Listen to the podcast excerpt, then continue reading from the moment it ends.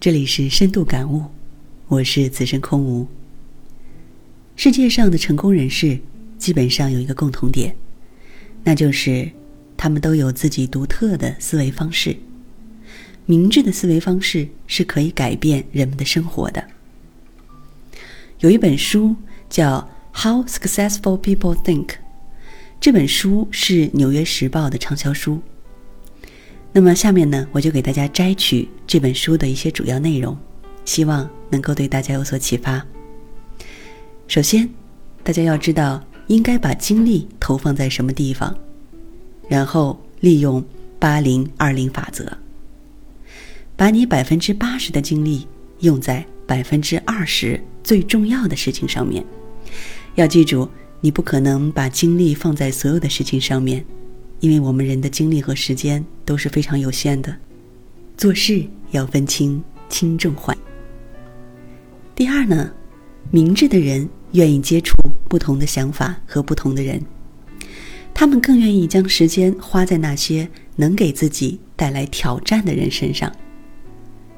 第三，好的想法是一回事，而能不能将这些想法付诸于实践，则是另一回事。一个好的创意想法，它的寿命是非常短的，而要想让这个好的创意想法绽放出绚丽的花朵，你就必须采取实际行动，让想法不再仅仅是想法，让它开花结果。第四，思想不能一成不变，思想啊，它也需要适时的发展，不能够总是停留在最初的想法层面上。你也许有过这样的经历，你曾经在凌晨两点产生过一个你认为非常棒的想法，可是早上起来之后就会发现，这个想法，显得不那么明智。想法需要内容对其进行塑造，也需要经得起的质疑和时间的考验。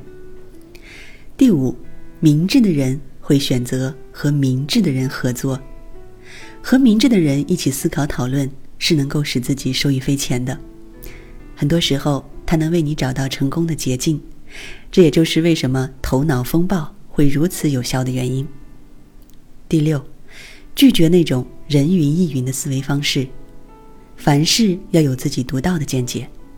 很多人都会跟着别人的思维走，要想走出这个怪圈，你必须要有足够的承受力，因为不随波逐流会给自己带来很大的思想压力。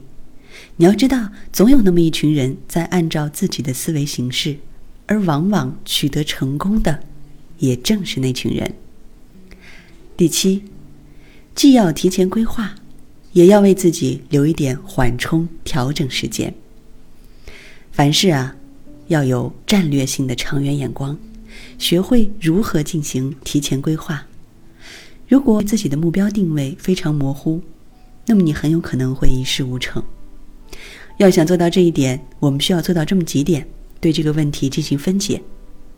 首先，问问自己为什么这个问题需要解决，弄清它的主要问题是什么，然后再对自己的资源进行重新评估，最后我们再合理的分配相应的人力和物力。